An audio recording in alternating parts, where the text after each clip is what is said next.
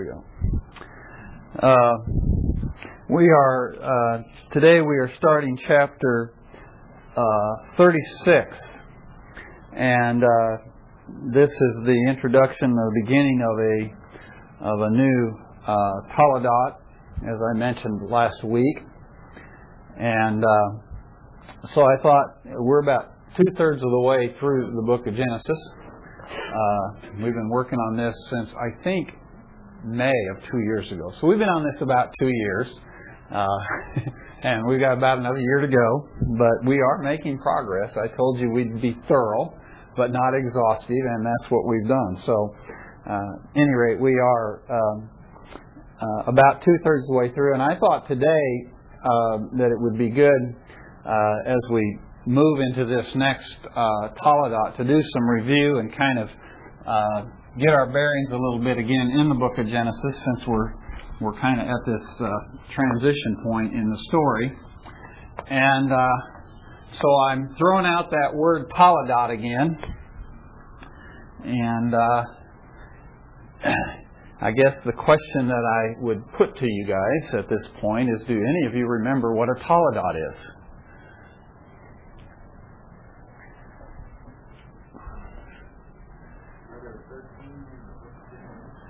Okay, uh, there are a number of them. Uh, there are actually ten. Ten Toledots in the book of Genesis. Uh, actually, uh, as you'll see today, you could actually say there are 11, but, but we think of 10 Toledots in the book of Genesis, okay? So they are, there's something in the book of Genesis. What are they? Genealogy? Okay? They're kind of like genealogies. The word Toledot actually means a genealogical record, okay? And uh, we call them Toledots because that's the Hebrew word that's translated as we see in uh, chapter 36 and verse 1. It says, Now these are the records of the generations of Esau, uh, that is Edom. That phrase there, the records of the generations, is a translation of the Hebrew word Toledot. Okay? And you'll notice as you read through the book of Genesis that periodically you'll come across these identical words. These are the records of the generations of so and so. And uh, so uh, there are these records or these uh, accounts of the generations of various individuals that appear throughout the book of Genesis, and there are ten of them. Uh, and so they basically provide for us, as we mentioned at the beginning of our study two years ago, and you all remember this very well. Uh, uh, they provide for us an outline of the book of Genesis. Okay, so uh, Genesis is a Genesis is of course a foundational book. It's it's really the it's really the foundation of our faith. Everything we believe goes back to the book of Genesis. Okay, and that's why it's so important. That's why uh, I don't make any apologies for taking as long as we're taking to work through the book of Genesis because everything in the Christian faith ultimately comes back to the book of Genesis. It comes back to the purposes of God in creation, the fall of man, the plan of redemption, uh, the messianic line. Uh, everything finds its roots in the book of Genesis. So Genesis is a foundational book for us. And so so it's really important for us, as we've seen, it's important for us to really understand it and to have a, grip on this book because we, as we move on through the rest of the story of redemption and the plan of redemption throughout the scriptures, repeatedly we're finding ourselves finding our footing, so to speak, by going back to the book of Genesis. And so it's crucial for us to understand that. So one of the reasons I harp on this thing about Toledots is because it gives us a an outline, it gives us a framework by which to hang all these various things that we study throughout the book of Genesis. Now some of us people are we're obsessive about outlines, okay? I'm kind of I'm that kind of a person. I like outlines because it it helps me think. It orders my thoughts. Some of you may not find them quite that inspiring but to show how how you know how geeky and how strange I am, I actually enjoyed outlining when I was in school, okay, in grammar class and stuff. I enjoyed outlines, and uh, so that's why I harp on that. And if you're not one of those kind of people, well, tough luck. but for those of us that are, it's really helpful because then as I go back and I think through the book of Genesis, it helps me to organize the book of Genesis in my mind and to understand the progression of Genesis. If you don't see the outline, then Genesis tends to be just a series of stories, okay? And you don't see the progression and the significance of the progression that the book of Genesis provides. And we've talked about all this stuff before, so this is all review.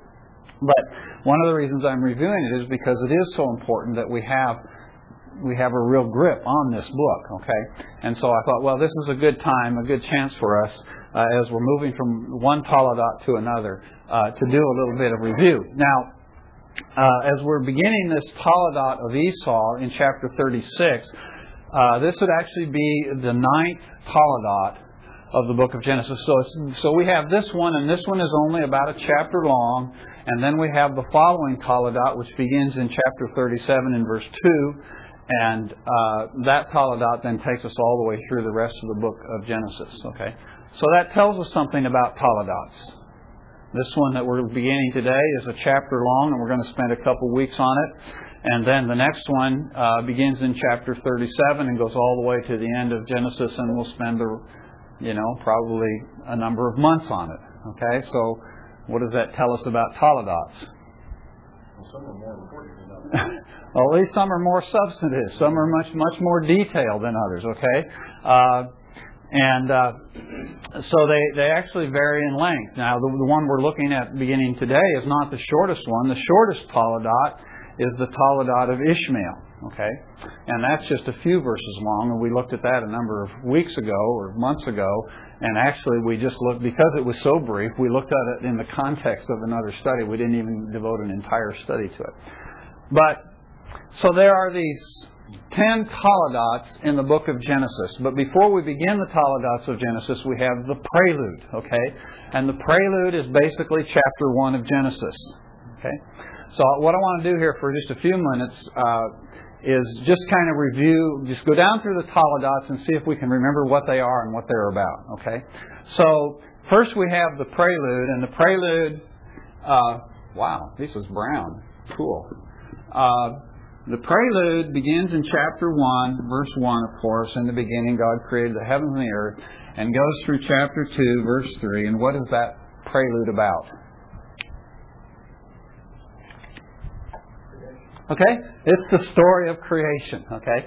Some people make a big thing about there are two stories of creation. Well, once you see the outline of Genesis, then it begins to make sense why you have this detailed account of creation in chapter 1, and then you have what seems like a different story of creation in chapter 2. Okay? But this next, uh, the next, uh, or the first Toledot then that we get, so these Toledots are kind of like chapters. So we have a prelude in, in chapter 1 into chapter 2, and then we have the first Toledot. And what is that one titled? Okay, the Toledot of the heavens and the earth. Which brings up the issue. Incidentally, I, you know, at the beginning of uh, uh, the beginning of our study in Genesis, I handed out a handout that had all this on it. You may still have that. Uh, if not, if somebody wants those, I could print up some more next week. I didn't think to get that done this week. But anyway, the first one is called the heavens and the earth, and that brings up the, the question of how are these Toledots named? How do they get their names? Okay.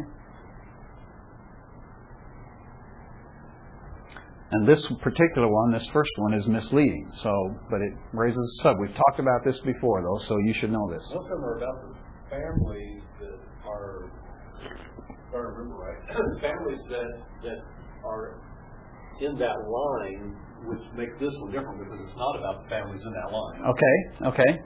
I think what Jim's trying to say here, Yeah, yeah, what Jim is trying to say is they're given a name, and the Toledot is actually about the descendants Yeah. which issue from that individual. Okay.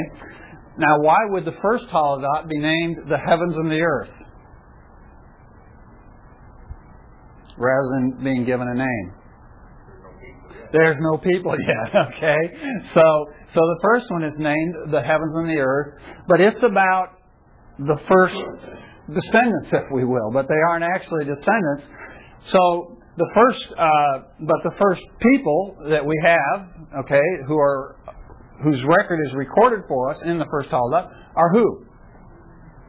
Adam and Eve, okay, and their immediate descendants, okay? So this story is really about the creation of man, okay? So, uh, so this is why you have, um, this is why you have uh, what appear to be two different stories of creation in the scriptures. You have the you have the, the, the main story of creation in chapter one, but then you have chapter 2, the story of creation, but there the idea is really, it's focusing on something different. It's not focusing on the creation of the world as such, but it's focusing on the creation of man. So the real focus of Genesis 2 is not so much the creation of the world and all its details, but rather ultimately how how creation culminates in the creation of man. Okay, so it begins to focus then on the creation of man and the story of Adam and Eve uh, of course, and uh, and and their uh, and and that immediate story that follows from that. And of course, one of the probably the, the most crucial theological uh, story that we have in in the, in this Toledot is, is in addition to the creation of Adam and Eve is what the most important the fall. Okay, so this covers the fall. Okay, and so this is a very important Toledot. Okay, then the next Toledot, uh, and let me give you, uh, as I go through these, let me give you the uh, uh the references on these.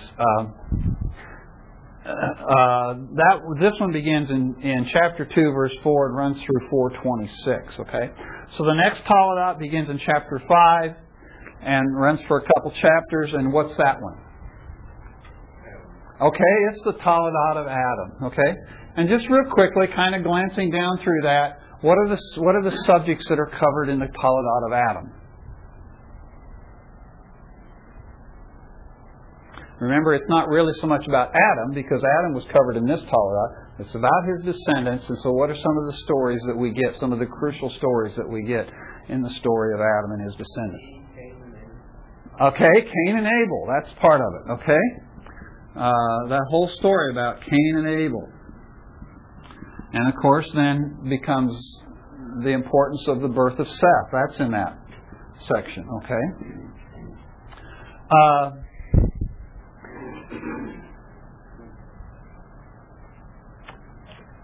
uh, what else is in that? That the the, the the Toledot of Adam takes us all the way up uh, uh, through a whole line of history, actually a couple thousand years or so. So what else is included in that? Story of whom? Okay, no, not Noah, because that gets us into another Toledot. But up before Noah, we have a couple key figures. Enoch, okay, the story of Enoch, the guy who walked with God and he was not, for God took him, okay? And then we also have the story, it's very brief, just mentions it, but the guy Methuselah, and we talked about Methuselah. That's all in that in that uh, Toledot of Adam. Okay. Oh, are they? Yeah. Uh, you're right. They are. I'm sorry. Yeah. Yeah. Yeah. yeah. That's right. They're up there. You're you're right. Yep. Okay. Uh, and and the other thing that's really stressed in this Toledot is the wickedness of man. So we get to that story that's leading up to the prelude to the flood. Okay, is the wickedness of man. So then that brings us to the next Toledot, which is what? Noah. Okay. Now, Noah's a little different. The Toledot of Noah is about what? Noah. Okay, it's about Noah. It's about the flood, okay? So, it's just about Noah and the flood. So, it's a little bit different. Okay? And that runs from uh, from uh, 6 9 through 929, okay? And then, uh, picking up in uh, chapter 10, we have the next Toledot, which is what? Shem, Ham, and Japheth, who are what? Who are those three guys? Noah's sons. Okay, so we have the Toledot of Noah's sons. So you see right here that in this in this section here we kind of we kind of break from you know this is the exception that proves the rule type of thing.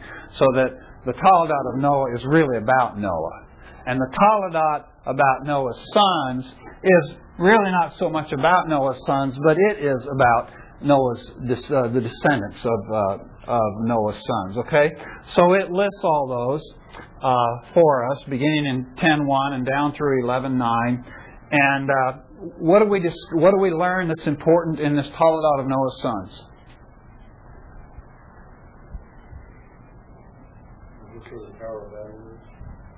Okay, we get to the Tower of Babel. Okay, uh, what else? Chapter 10 is made up mostly of this. We call chapter 10 the what? The Table of Nations. Okay, so this Toledot of Noah's son tells us about where all the nations came from. Okay, and and it kind of traces the beginning of the origins of all the nations as they spread over the earth, and then how they spread over the earth and why they spread over the earth through the story of the Tower of Babel. So this is a very crucial, uh, very crucial Toledot. So I'll just put down here the Tower of Babel, uh, but it also includes, of course, the Table of Nations. Okay, uh, and uh, then that takes us down to the next Toledot, uh, which we pick up in chapter 11, verse 10. what is that? Okay, the Toledot of Shem. Who's Shem?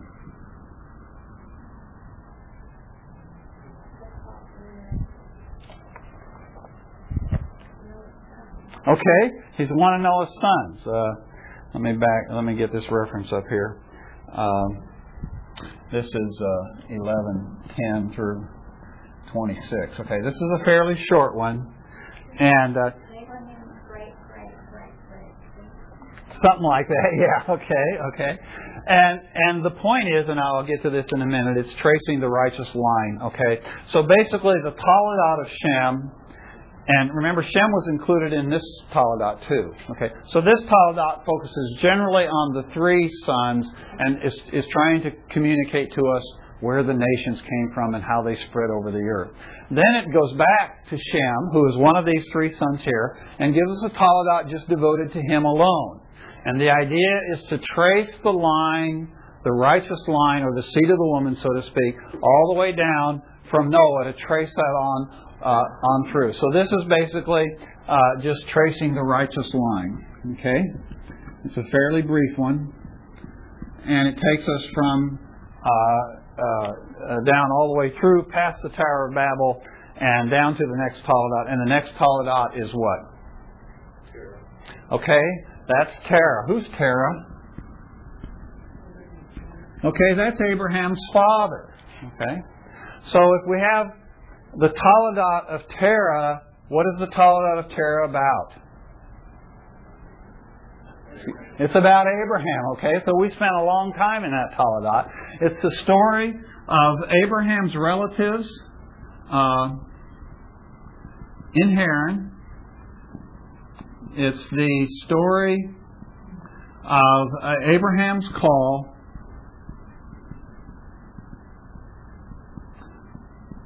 and Abraham's life of faith. Okay, and uh, and that Toledot uh, goes from 1127 through 2511. So that's the longest one we've had so far. Okay, and then that takes us to a very short, to the shortest Toledot of all, which is in chapter 25, verses 12 through 16, and that is what? Ishmael. Okay, so there's an entire uh, entire Toledot devoted to Ishmael. What did I say the references were? Twelve what? Uh, uh, what was the chapter? 20, 25. That's right. Okay. Eight, uh, six uh, through eighteen. Okay. All right. Okay. And who was Ishmael? Okay, he's Abraham's son by Hagar. Now it's significant here. We're tracing the righteous line all the way through, but we come to we come down here and we get an entire Toledot devoted to Ishmael. Okay, just a short one, not very long, just a few verses long, but the scripture just pauses right here and tells us about Ishmael's descendants. Okay, and then what's the next one? Pardon? Isaac, okay? So we have the Toledot of Isaac, and uh, that begins in 2519. And uh, Oh, well, and that goes up through uh, where we've been, through 35. What's the last verse of 35? 29. Okay, 29. Okay. Uh, and the Toledot of Isaac is about whom? Pardon? Jacob and Esau, okay? Somewhat about Esau, but primarily about Jacob, okay? So it's the story of Isaac's descendants, and as we see, it's a very important Toledot. We've covered a lot of material. We've talked about it for many chapters, and uh, and it talks about Esau, talks about Jacob, and their whole competition, and then reconciliation and everything. And it actually takes us up. This uh, takes us up all the way through Jacob's return back to the Oaks of Mamre to, to uh, be with his father right before his father dies and then the death of his father. And that's where we got last week. And that brings us to today's Toledot, which is what? It's Esau, okay?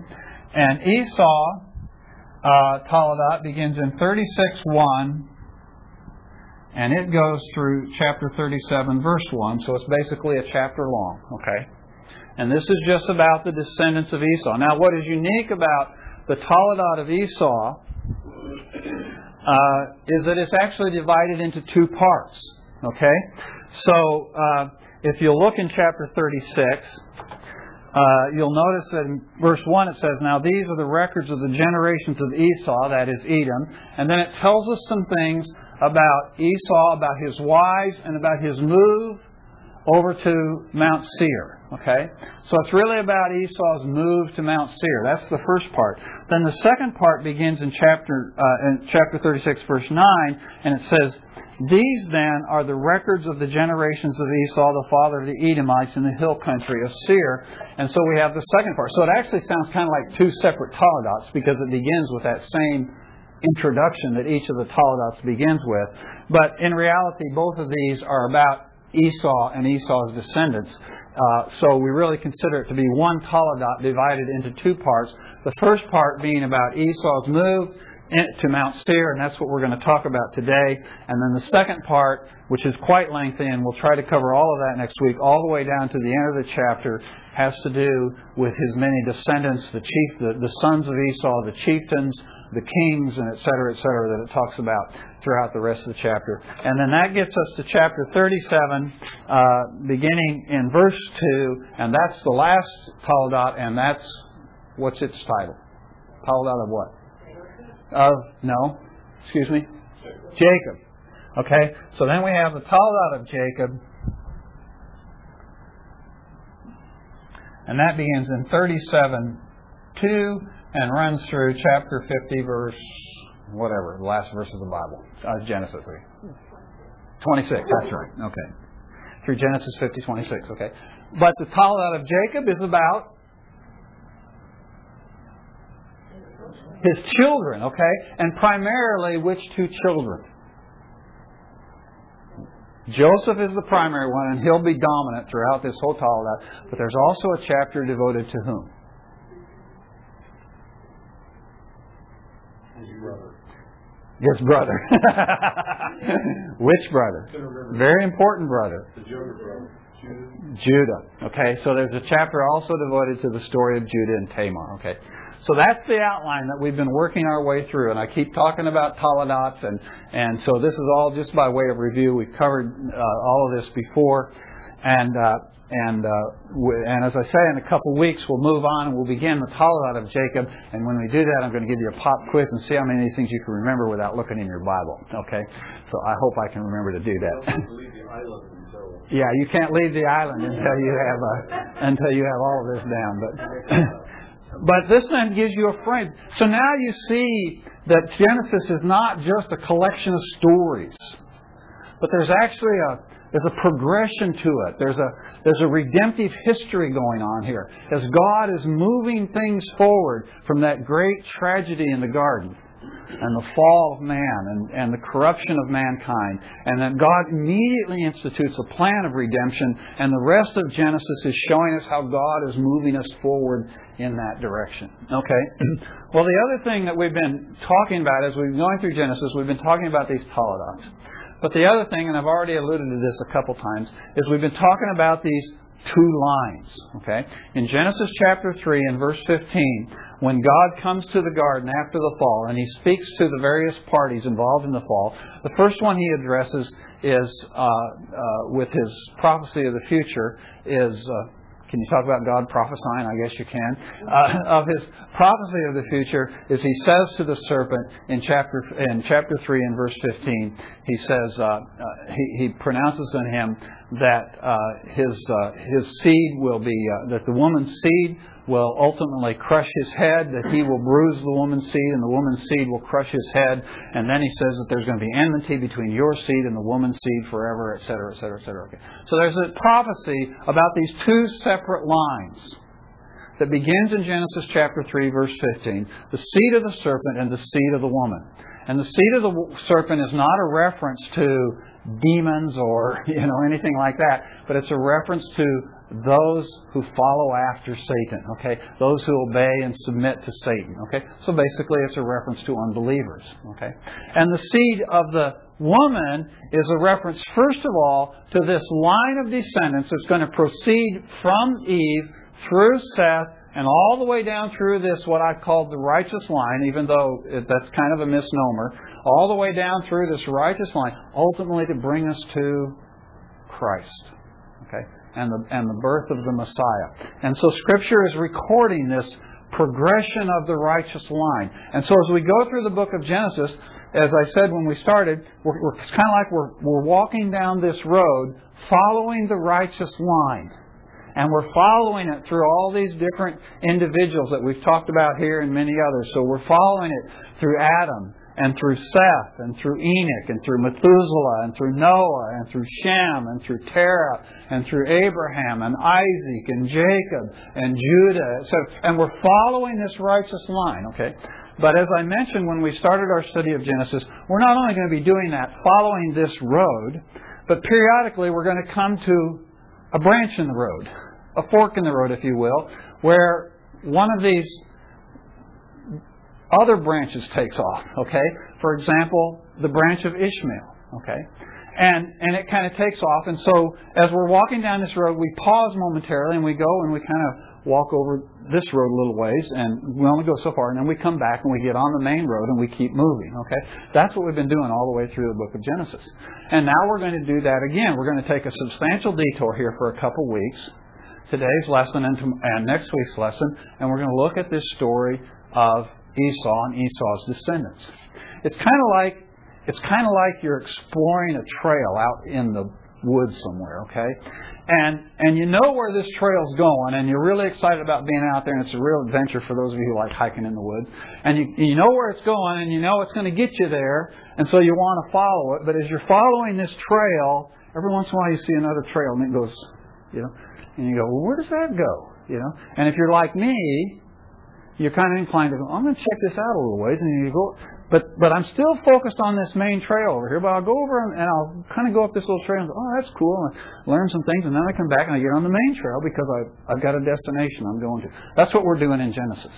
Okay, and today and tomorrow, uh, next Sunday, we're going to be taking one of those little detours, and we're going to look a little bit at the story of Esau and Esau's descendants. So so that was all by way of review and uh, I've been wanting to do that actually for several months, just kind of go back and review all that for your sakes.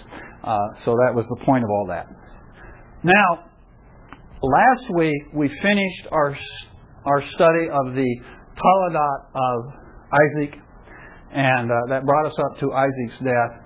And uh, just as we always do, we like to stop and kind of review what we talked about last week. So, what do you remember that we talked about last week in that last part of the Toledot of Isaac?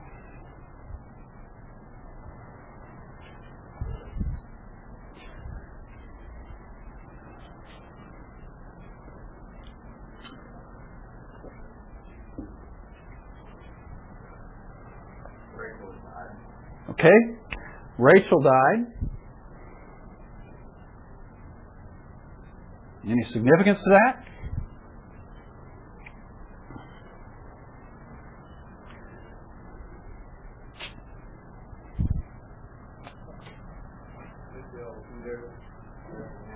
Okay? Okay? And those. Okay? Okay?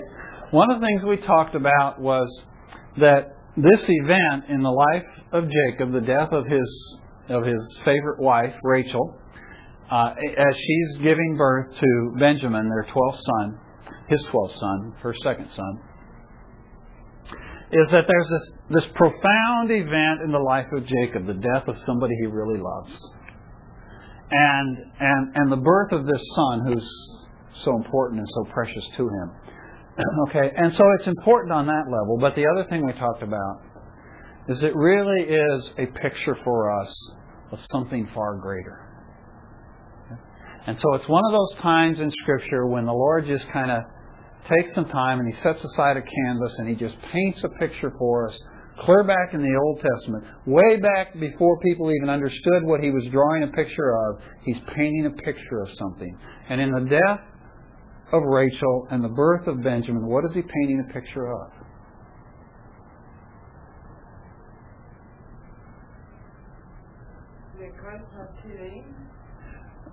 Well, that's part of it. Yeah, that's part of it. Yeah, Rick. Okay, it's it's a picture of Israel's anguish and Israel's suffering as it waits for the Messiah, and then the culmination of the of the wait as the Messiah comes and is born. And so, as Teresa pointed out, he has really Benjamin has two names. His first name is Son of Weeping. That's that's the name his mother gives to him. And the mother there, of course, is always representative of Israel. And, and so the mother there, her, her name for her son is the son of weeping. And Israel goes through all of this suffering and all of this anguish. And it culminates, of course, in the slaughter of the innocents at the hand of Herod uh, right after the birth of Christ. So there's all this weeping that's associated with uh, with the birth of Benjamin that's also associated with the birth of the Messiah, and it's represented by uh, by that name, son of weeping. But that's what Rachel calls Benjamin, uh, uh calls her son. But but Jacob calls him Benjamin, which means what? Son of my right hand. Okay, and so this is the other name we have for Christ, isn't it? that the Father calls him to his right hand. He calls him the son of his right hand. And so, even as Jacob calls Benjamin the son of his right hand, God the Father calls this son who was born out of Israel's weeping and Israel's suffering, doesn't call him the son of weeping, but calls him his, to, uh, calls him his right hand. Okay? And so, it, so this this really sad story, in many ways sad, of course it's happy too because the baby is born through it, of Rachel and Benjamin uh, here in this chapter is really a picture, a glorious picture for us of something much, much, much greater that's going to happen, which is a, the promise of the coming of the Messiah. And God is painting that picture for us so that we will understand more of what's involved in the coming of the Christ. Okay? So we talked about that. What else did we talk about?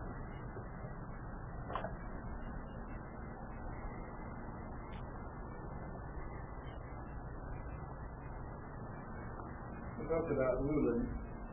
Okay. His his uh, disgraceful act.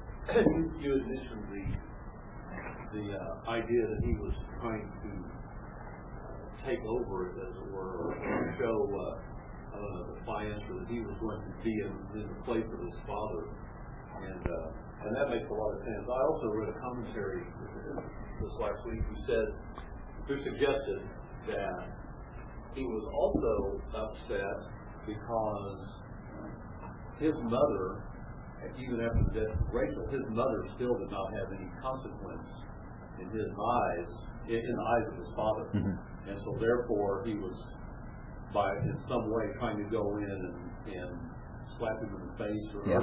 Well, actually, we did allude to that a little bit because it talked about how one of his motivations may have been to ensure that uh, to ensure that uh, Rachel's uh, maid did not then take Rachel's place yeah. in, in the hierarchy. So, uh, so it's quite possible that that's in fact what was going on. Yeah, there is that possibility. Yeah.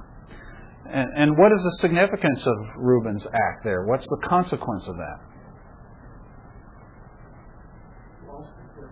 Yeah. Well, yeah, he lost his birthright. He lost his place of preeminence in the family. And in fact, the tribe of Reuben, if you will, just disappears. I mean, I don't, I don't mean they disappear to a poof, but they just in the in the story of Israel from that point on, they are they're really kind of out of the story, uh, and uh, so uh, so we have then uh, the subsequent appointment of the sons of Joseph. Two, Joseph has two sons, as we'll see later in Genesis, and, and one of the sons really takes the place of Reuben as far as one of the 12 tribes are concerned. But he forfeits his birthright, as did Simeon and Levi, by their earlier acts of violence, and so the birthright actually passes down to Judah. And so Judah becomes uh, the one through whom the Messiah is to be born. Okay, so that's the consequence of all that. Well, with all of that being said, all of that that we've done so far is review. Uh, so in the little time we have left, uh, let's pick it up in chapter 36 and, and just look at these first eight verses, and there's just a few things that I want to point out from these eight verses. It says, Now these are the records of the generations of Esau. Es- that is Edom. Esau took his wives from the daughters of Canaan, Adah, the daughter of Elon the Hittite, and Aholibamah, the daughter of Anah, the granddaughter of Zibeon the Hivite, also Basemath, Ishmael's daughter, the sister of Nebaioth. Adah bore Eliphaz to Esau, Basemath bore Reuel, and Aholibamah bore uh, Jeush and Jalam and Korah. These are the sons of Esau who were born to him in the land of Canaan. Then Esau took his wives and his sons and his daughters and all his household and his livestock and all his cattle and all his goods which he had acquired in the land of Canaan and went to another land away from his brother Jacob. For their property had become too great for them to live together, and the land where they sojourned could not sustain them because of their livestock. So Esau lived in the hill country of Seir. Esau is Edom. Okay? Well,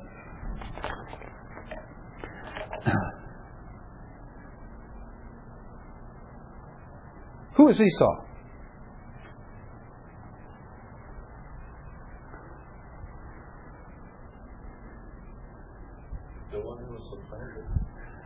Okay? Let me put it this way. That's true, incidentally. That is a correct answer. Not the answer I'm looking for. According to this passage, who is Esau?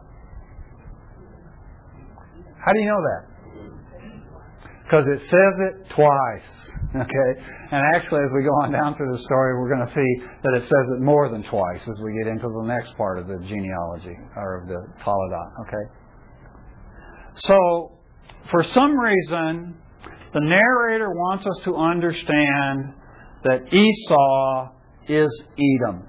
Where does that name Edom come from?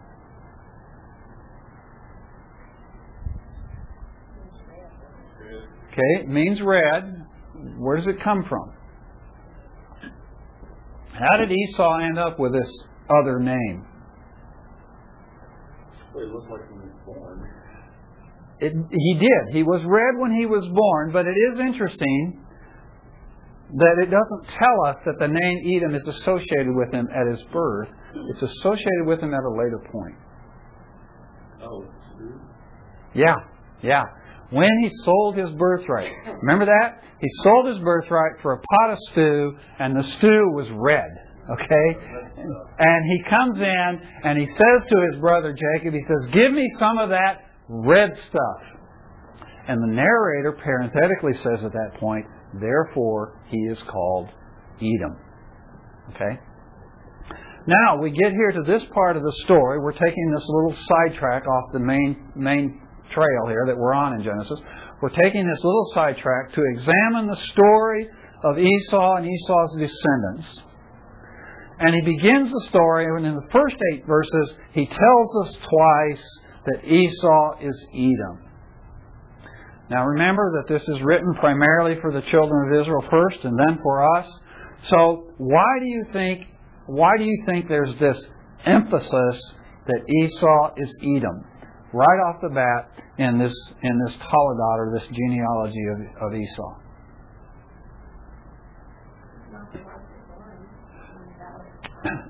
Okay, it's it's not the righteous line. Uh, that's part of it.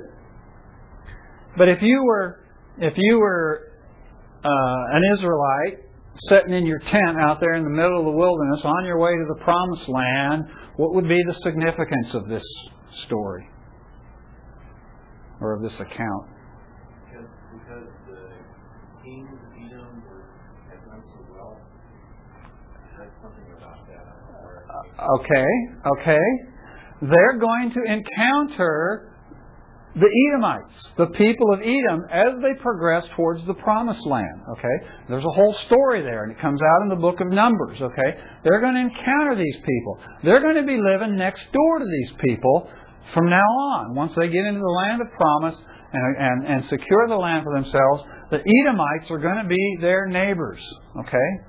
And so it's important for them to understand these people who are going to be your neighbors over there on Mount Seir to the south uh, southeast of, of the land of promise there, uh, those, uh, those people are your brothers. They're connected to you. They're related to you. And he wants them to understand that. And, and you'll see then as you go through the rest of the Pentateuch, and as God gives them instructions, first of all, about moving towards the promised land, and as it becomes uh, necessary uh, at one point to go through the land of Edom, and that hence the conflict in, in the book of Numbers. It becomes necessary for them to, to go through the land of Edom, at least it appears that it's necessary for them to go through the land of Edom. God has to give them very special instructions about how they do that, because they're your brothers. So you're going to treat them different. You're not going to treat them the way you treat other people. Okay, so we, so they they're, they're kind of they get a special dispensation, if you will, because they are they are uh, uh, Israel's brothers. Okay. Uh, there are other things that he he, uh, for example, with uh, some people groups, God says they cannot become uh, part of the of the the righteous family. They, can, they can't become part of the family line for ten generations. With the Edomites, it's two generations. Okay, so there are various instructions that God gives that are special regarding Edom because they are Israel's brothers and they are to be treated as such. Okay? So Israel is, from the very outset, is placed in a position of having a disposition of favor and kindness and respect towards Esau, more so than their other neighbors and the other nations around them. Okay? That being said, for the rest of us, not being Israelites, the question is, what is the significance? That twice he tells us here that Esau is Edom. Okay? Well, if we remember the origin of the name, and that the fact that the narrator here twice emphasizes that Esau is Edom, what is he reminding us of?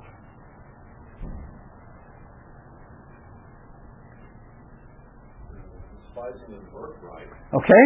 He just you know, it just immediately brings back to our mind this whole event early in the life of Esau, many, many years before, when he had despised his birthright. And so, uh, kind of like what Karen said, it's, it's kind of reminding us he's not of the righteous line. And he's not of the righteous line because he's made a choice not to be of the righteous line.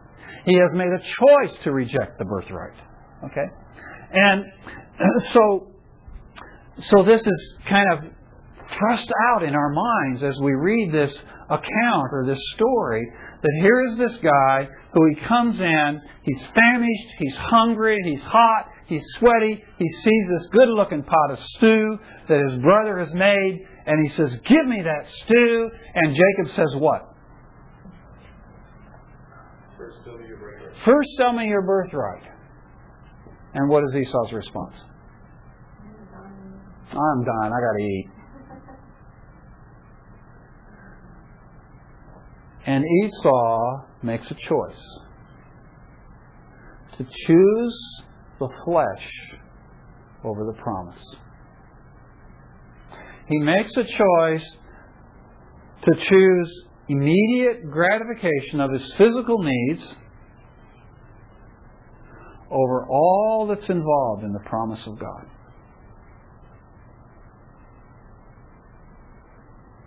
And that's what we're reminded of that this guy Esau and his descendants after him are people who are characterized, as are all those who are not of the promised line, a people who, is characterized, who are characterized by the choice of the flesh over the promise, by the choice of immediate gratification over the life of faith. And as I was thinking about this yesterday, I was thinking, uh, uh, well, let me back up here. You'll notice in these first eight verses there are several things that are pointed out to us. One is that by this association of Esau with Edom, we are reminded of Esau's choice of the of the pot of stew over the birthright. And then we are reminded of Esau's choice of Canaanite women. And then we are reminded of Esau's choice to leave the promised land and go to Seir. Okay? And so what we see is that Esau makes a series of choices in his life in which he values something else more than he values the promises of God and the life of faith.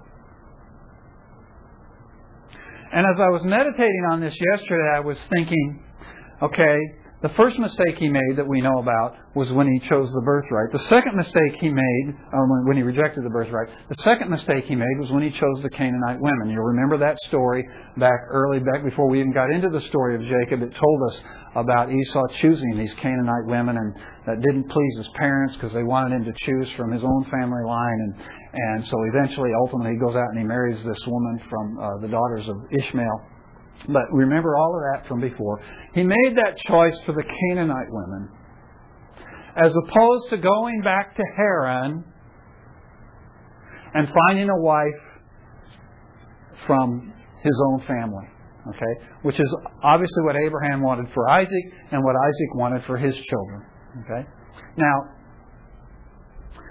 as I was thinking about that yesterday, I was thinking, okay, so here's Esau, and he's, he, you know, he's getting, you know, he's of age now. He's virile. He, and he wants to start a family. He wants a wife.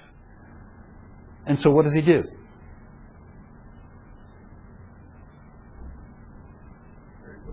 He just runs out, finds the first local girl that'll marry him, and you know, I don't know if he found the first one, but you know, he goes out and he finds a couple local girls and he marries them.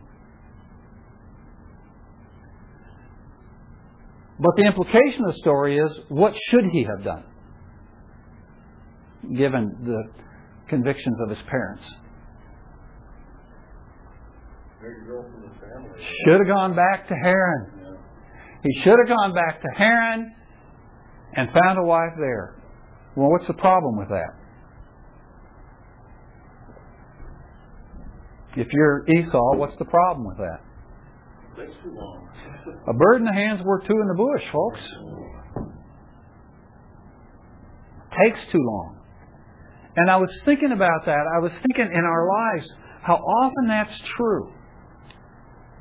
Is that is that a choice is set before us. And and we have the option of immediately getting something or waiting to get something.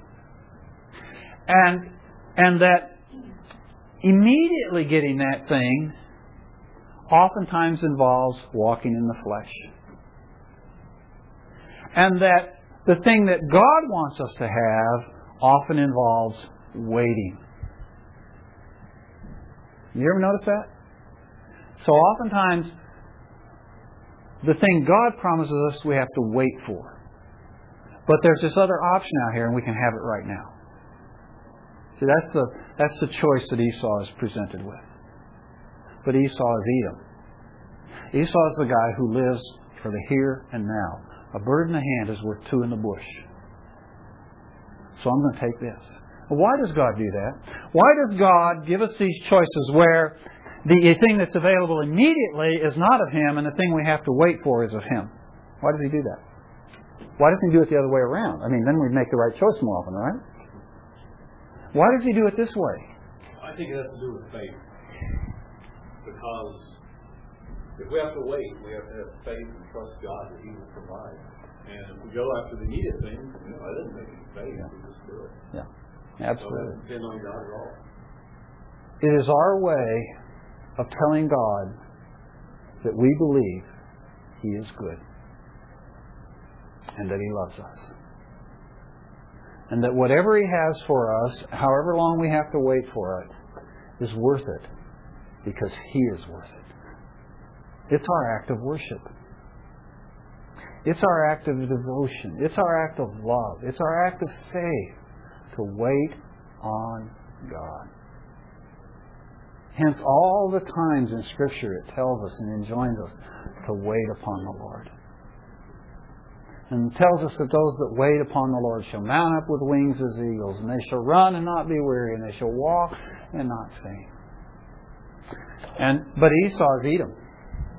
He didn't live that way. Esau lives for the here and now. And so, I know this is going to rattle your cage, folks, but all of our life we've been taught that a bird in the hand is worth two in the bush, and now we discover from Esau's example that it's just the other way around. That the two in the bush we have to wait for beat the bird in the hand. And that the promise of God trumps what's immediately available to us and out there for our taking. But Esau never learned that lesson. And so we come then here to the last of these verses, uh, these these eight verses, and his final decision is he's going to leave Canaan and he's going to go to Seir. Now we understand the need for the separation. We've seen this before. Where? With Lot and Abraham, right? That Lot and Abraham are they're too big for the land, and so they've got to separate. And so Abraham gives to Lot a choice, and Lot chooses what? I'm going to go east.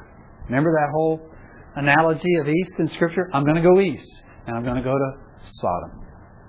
And he goes to Sodom, and we see the disastrous results in his life. Okay.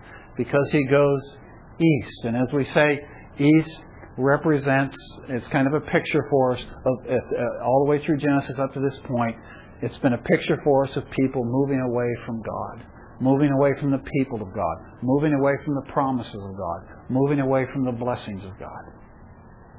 And that's what Lot did. And we saw the disastrous result in his life. And so here we see that Esau is Edom. He chooses according to the flesh. And I don't know where what his other options were. I don't know where he could have moved, but he moves to the east. And he moves away from Canaan. You notice how it stresses it. He took his wives, he took his sons, he took his daughters, he took his whole household, he took his livestock, he took his cattle, he took all that he had accumulated or acquired in the land of Canaan. It's what it's saying is he didn't leave a thing in Canaan. He totally divested himself of any connection with the promise. Now we're not surprised at that because that's a decision he made early in his life when he sold his birthright. So he's just living out consistently the decision that he made early in his life. And like I say, I don't know what his other options are, but he goes to Mount Seir. Now, in the grace of God, we discover in Deuteronomy uh, uh, chapter 2, I believe it is, we discover that God gives to Esau Mount Seir. God gives him that land, okay, in God's grace and God's kindness to him. And one of the things we're going to look at next week as we look at the genealogy is we're going to see how God has blessed Esau. And God has done all kinds of great things for Esau. But it doesn't change the fact that Esau has made some very tragic choices in his life. And the question as I, as I looked at that and I thought about that, I thought in my own life, how oftentimes do I act like Esau? How oftentimes in my own life do I act like Edom? How oftentimes in my own life do I look for the immediate gratification and I am unwilling to wait on the promise of God? And it's just an admonition to me to be willing to exhibit that act, to carry out that act of worship of waiting on God and saying, God, I believe you're good and I believe you love me and I believe you're worth the wait. Well, uh, we're out of time, uh, and there's one other thing, one other point I wanted to bring up, so I'll bring it up next week. Uh, but but this whole thing of Esau and Edom has a has a profound significance for the whole story of redemption. Okay, so it's not just it's important to Israel that Esau is Edom, but it's also important to us as we study the story of Esau, we'll understand that Edom plays a significant uh, uh, role as a picture or as an illustration of what God's ultimate plan of redemption is. We didn't get time to get to that today, so we'll pick that up next week and go on and try to finish this chapter next week. Okay? One of the things when you were saying earlier that everything really goes back to Genesis, that is why the attention of Catholics is Yeah, absolutely. discredited, then they discredit the Bible. Yeah. Yeah, if if if if the world can discredit Genesis, then pretty much they've destroyed our faith. And that's why there's such an attack on the story of creation and such an attack on the story of the fall. If there was no creation as Genesis records, there was no Adam and Eve. If there was no Adam and Eve, we do not have the story of the fall, and we cannot account for man's sin, and we do not need a Redeemer. So it is absolutely foundational, as Ginger pointed out. Okay? Next week.